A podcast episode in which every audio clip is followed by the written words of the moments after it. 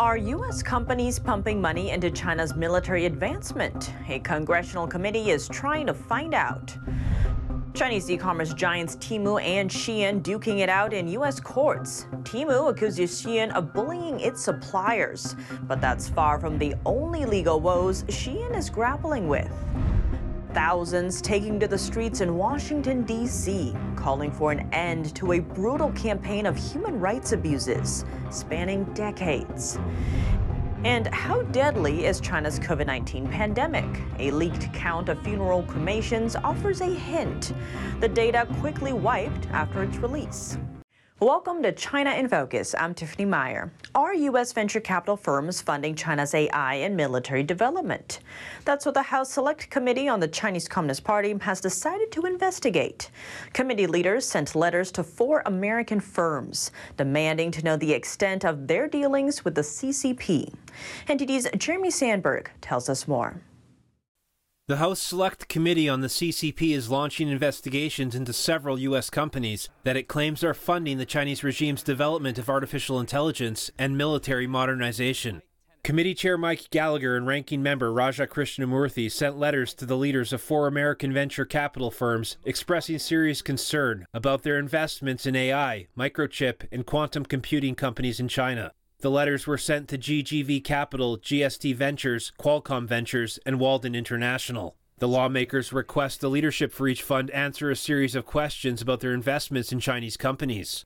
That includes what companies they are investing in, the dollar amounts of each investment, their policies concerning investments in such companies, what course of action the funds would take if companies they invested in were sanctioned by the U.S., and the role the CCP plays in each company. Gallagher told NTD's Sam Wong the most complex aspects of competition with China are economic and technological issues figuring out, you know, what is the line for selective decoupling, figuring out how we don't subsidize our own destruction. These are very, very difficult things to do. And so the more we have an open debate like this, I think it refines our thinking and increases the chance that we'll arrive at a durable legislative solution. Gallagher says the goal of the investigation is to create a record that can help Congress pass a strong bill to stop problematic investments in Chinese companies. Nazak Nikakhtar, the former Undersecretary for Industry and Security at the U.S. Department of Commerce, says if the U.S. wants its allies to follow it in countering the Chinese regime, it needs to clearly define its terms and lead by example. Our allies are watching us, and if our rules have loopholes, right, then they're going to know that they can move in the same way, kind of develop these rules that ultimately mean nothing. If we really are to get our allies on board, then we need to have ironclad rules and expect to do the same. The letter sent to the four U.S. firms says some of the companies receiving U.S. money are linked to the persecution and ongoing genocide of Uyghurs in China. Gallagher says the probe into the four firms is the beginning of a broader investigation. Jeremy Sandberg, NTD News. Before we continue with today's news, a quick announcement. We're bringing you a very special story tomorrow, one that we hold dear and that few of our viewers know about the founding of our media. How does it tie into one of the most brutal human rights abuses in China? And how did our founders survive Beijing's unrelenting threats here on U.S. soil? Websites attacked, advertisers threatened one chief technology officer blindfolded to a chair and beaten. All this and more coming up tomorrow. Chinese fashion giant Shein is facing more legal woes in the States, this time from fellow Chinese e commerce giant Temu. The conflict is over suppliers. Temu is accusing Shein of stealing its manufacturers. Temu's lawsuit alleges Shein forced exclusivity deals with suppliers into only working with Shein, thus forcing Temu to look elsewhere. Temu claims Shein has taken over 8,000 suppliers in China. That amounts to around 70 to 80 percent of the merchants who would fill that market.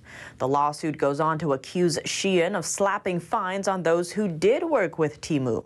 As for why the lawsuits are taking place in the U.S., Temu claims Shein is hurting its growth in the country.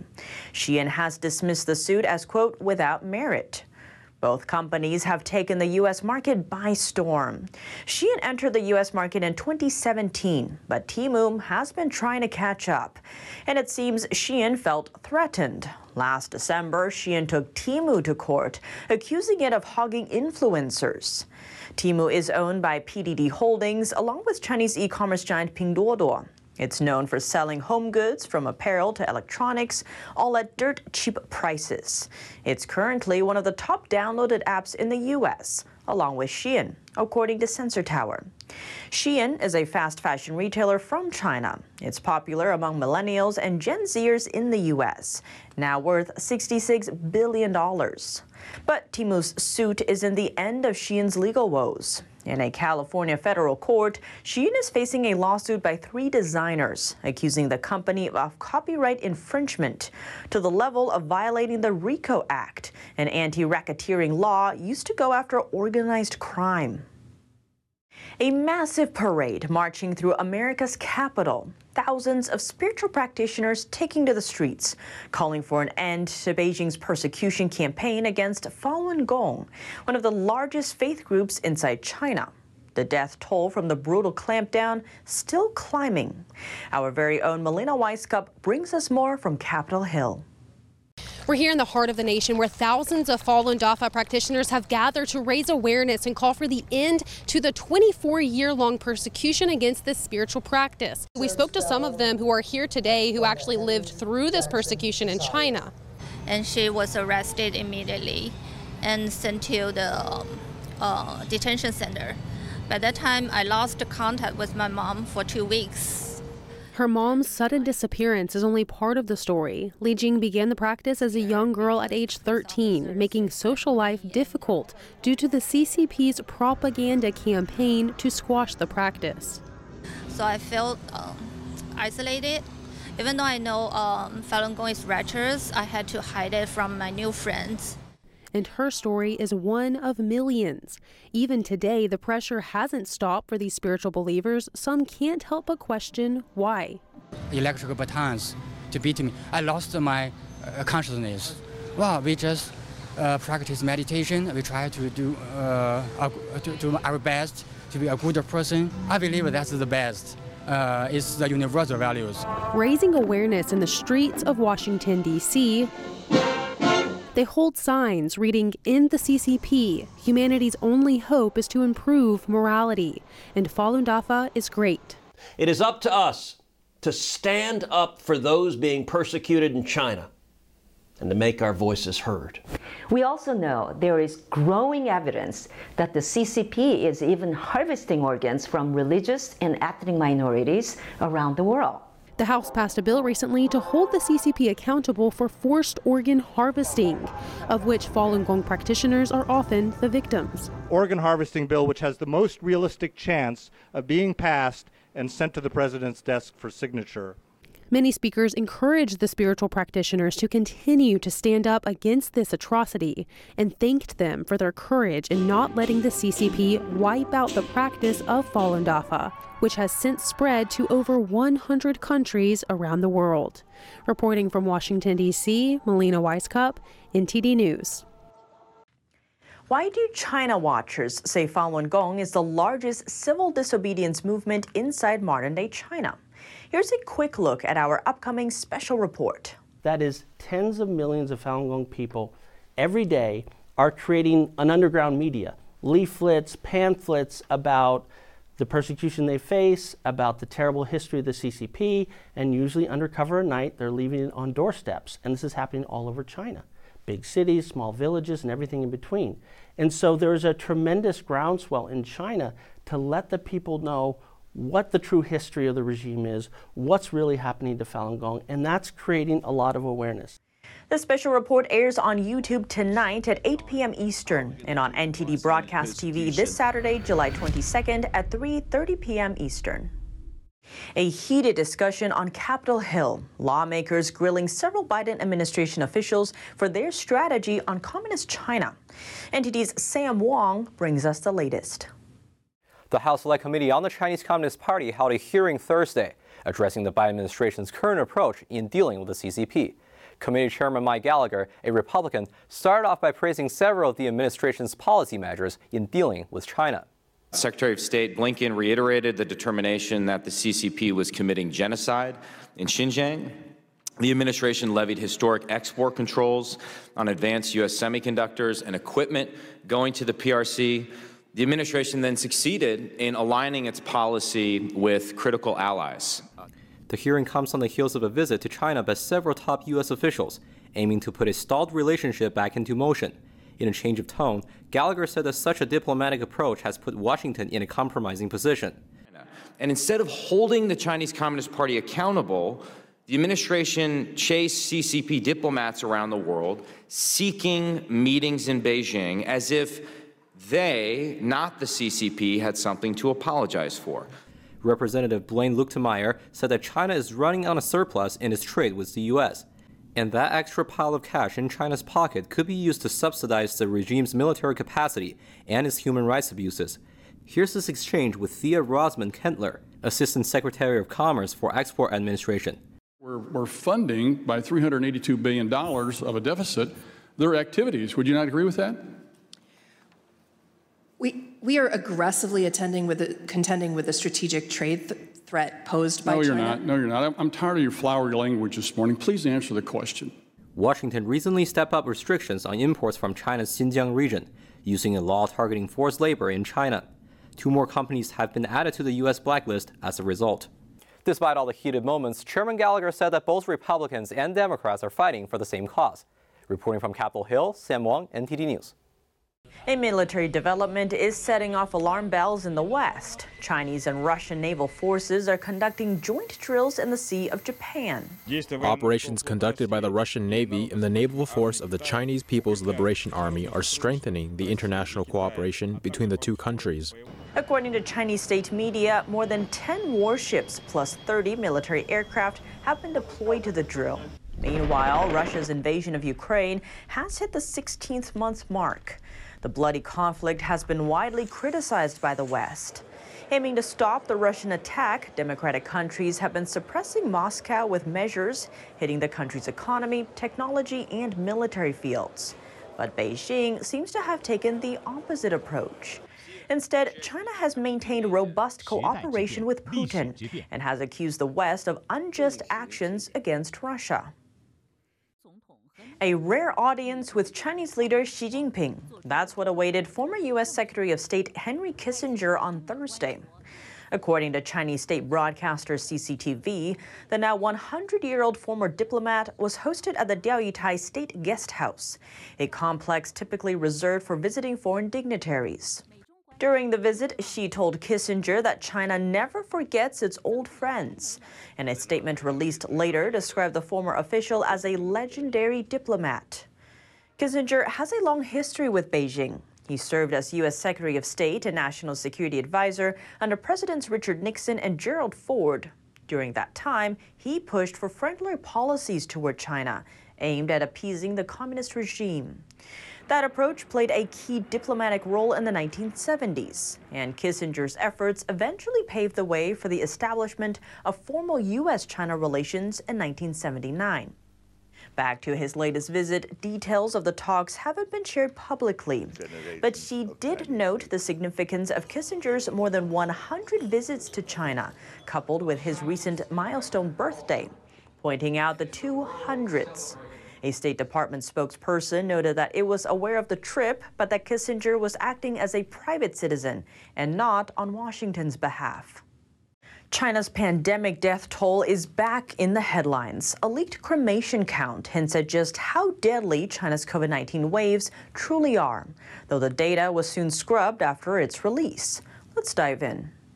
This figure, posted on the official website of Eastern Zhejiang Province, highlights over 170,000 cremations in the first quarter of this year. That marks a jump of 70,000, or some 73% over the same period last year. Comments said the surge was due to the disposal of bodies that had accumulated during the outbreak late last year. Others argued that Zhejiang wasn't the hardest hit area by COVID 19. That means the leaked figure is just the tip of the iceberg, suggesting the enormity of the nation's pandemic deaths. Based on calculations shared on social media, the latest figures project at least 4 million pandemic deaths across the country.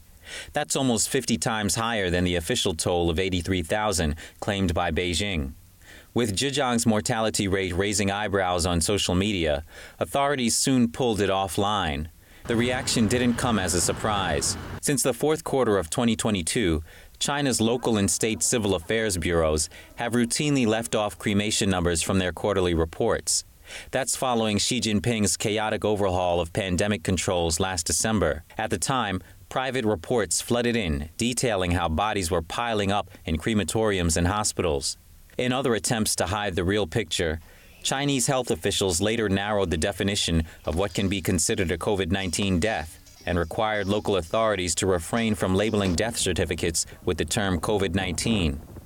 Coming up, how is wealth transfer from the United States helping China's economic growth?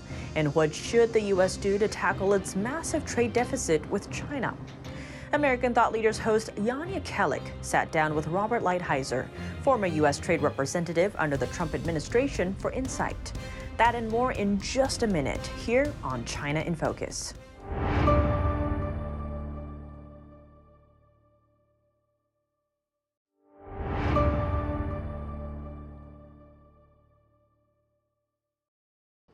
Welcome back to China in Focus. I'm Tiffany Meier. Is the ideal of free trade actually a myth? How should the U.S. tackle its massive trade deficit with China? Plus, should Washington strategically decouple from Beijing? And what would that actually look like? American Thought Leaders host Jan Jekielek sat down with Robert Lighthizer, former U.S. Trade Representative under the Trump administration, for more. Well, congratulations on No Trade is Free. Um, I just finished reading the book, and I think it's one of the more important books I've read, and I've read quite a few over the last few years. I feel like there's a monumental change that happened in American foreign policy over the last few years, and you know you document that to a significant extent in the book. And I just found it fascinating to be in the. I felt like I got transported into the midst of it. Uh, there's a moment where you, as the US trade representative, of course, get invited to, um, at the last moment, to sit in front of Xi Jinping and basically tell him your thoughts about what the US China trade relationship looks like. So just tell me about this moment because I feel it's of profound historic significance. Well, yeah, well, thank you. Um, as I say, it's a great pleasure to be here. Uh, I think that was a significant moment. So basically, it's November of uh, 2017. I was on the president's trip. Um, there was a, a small pre meeting that uh, General Kelly was going to go to, but then decided to have me go in his place, and I went to that. And then we had uh, the big meeting, which was in the, the Hall of the People, which I described there and it's basically 12 people on one side and 12 on the other. The way these things are always done, right? They're always done this way, and you have the the heads of, of state in the middle, and then you have people kind of go by rank on either side, and they're usually heavily scripted. And one side reads, usually it's the host, and then the other side, and they go back and forth. And at one point, after uh, a couple of people had spoken, certainly the presidents both spoke, and, and their foreign secretary spoke uh, and then the President Trump said, well, you know, Ambassador Lighthizer, tell him our, our position on trade. And of course, I have been doing this for 40 years, so I had thought about it a lot. And I, I went through and, and spoke respectfully, but, but directly for several minutes and just sort of said, here's, the, here's how Americans see this, right? This unbalanced relationship. This is what we think it's costing us and how bad it is for us. Um, and uh, of course, the, the reaction of, to candor in a context like that was one of like, whoa, hold on, time out, who invited this guy? But um, the meeting went on afterwards. Afterwards, the president asked me, he said, can I see your remarks? And I told him, uh, you know, I just, I didn't have any remarks. I was, you know, I've been thinking about this for a long time. And, and so I, I just said what I usually say in the order that I usually say. Yeah, but and once again, respectfully, right? My my uh, I viewed my role as uh, always to be respectful to the other to the other country, and you know these were obviously very important people. But the relationship had become has become terribly unbalanced to the point that it's just a transfer of wealth from the United States. Um, to to China in that case, and and by the way, to some other countries too, but nothing on the scale that is with China. So it was a kind of a dramatic moment. I, I never got feedback what their reaction was, but I can imagine that it was um, one where they kind of gathered up and said, well, it's not going to be business as usual going forward. Um, and and it wasn't. And I and I think that's also something that's you know fascinating to read about in the book. Uh, if there's a theme that I that I found, one of them is that a lot of different folks, not just communist China, had gotten used to you know dialogues, business as usual, discussions. Not a lot of teeth in enacting any of the actual decisions that had been made or checking to see if they're actually being enacted and you kind of brought about a different way of working, which repeatedly people seem, to be surprised at. Is that how you would view it? Yeah, I mean, that certainly is one of the themes. It certainly was a theme in our negotiations uh, with the Chinese, but it was a theme, as you say, our negotiations with a lot of people. I mean, these these things tend to, to fall into patterns, and, and you see it. I'm a trade guy, and economic guy, so I don't get involved in the other areas. But um, but by all accounts, it's similar there too. You fall into a pattern. You say certain things. People make vague, uh, vague sort of commitments. They uh, have ambiguity running through them, and then they get up and don't do anything and come back to the next meeting six months later or three months later, whenever the devil it is, and start the whole process over again. And then at the end of uh, four years or less than that in many cases. The, there's a turnover of personnel in the United States, and the person they're dealing with realizes now that they have someone who doesn't have a clue, uh, and then they start the whole process, not even where it left off, but back at, at, at, at you, know, you know, the first base. So, um, and, and, that was never my view. My view, and I, in the first place, uh, uh, you know, President Trump wouldn't have tolerated it. He would have been like, "What? What are you crazy? We're not going to do this." Have these sort of meaningless dialogues over and over again, accomplishing literally nothing. The full episode is available on Epoch.tv. That's all for today's China in Focus. I'm Tiffany Meier. If you have any feedback on the show or have something you'd like to see us cover, send us an email at chinainfocus at ntd.com. We'd love to hear from you. Thanks for watching. See you tomorrow.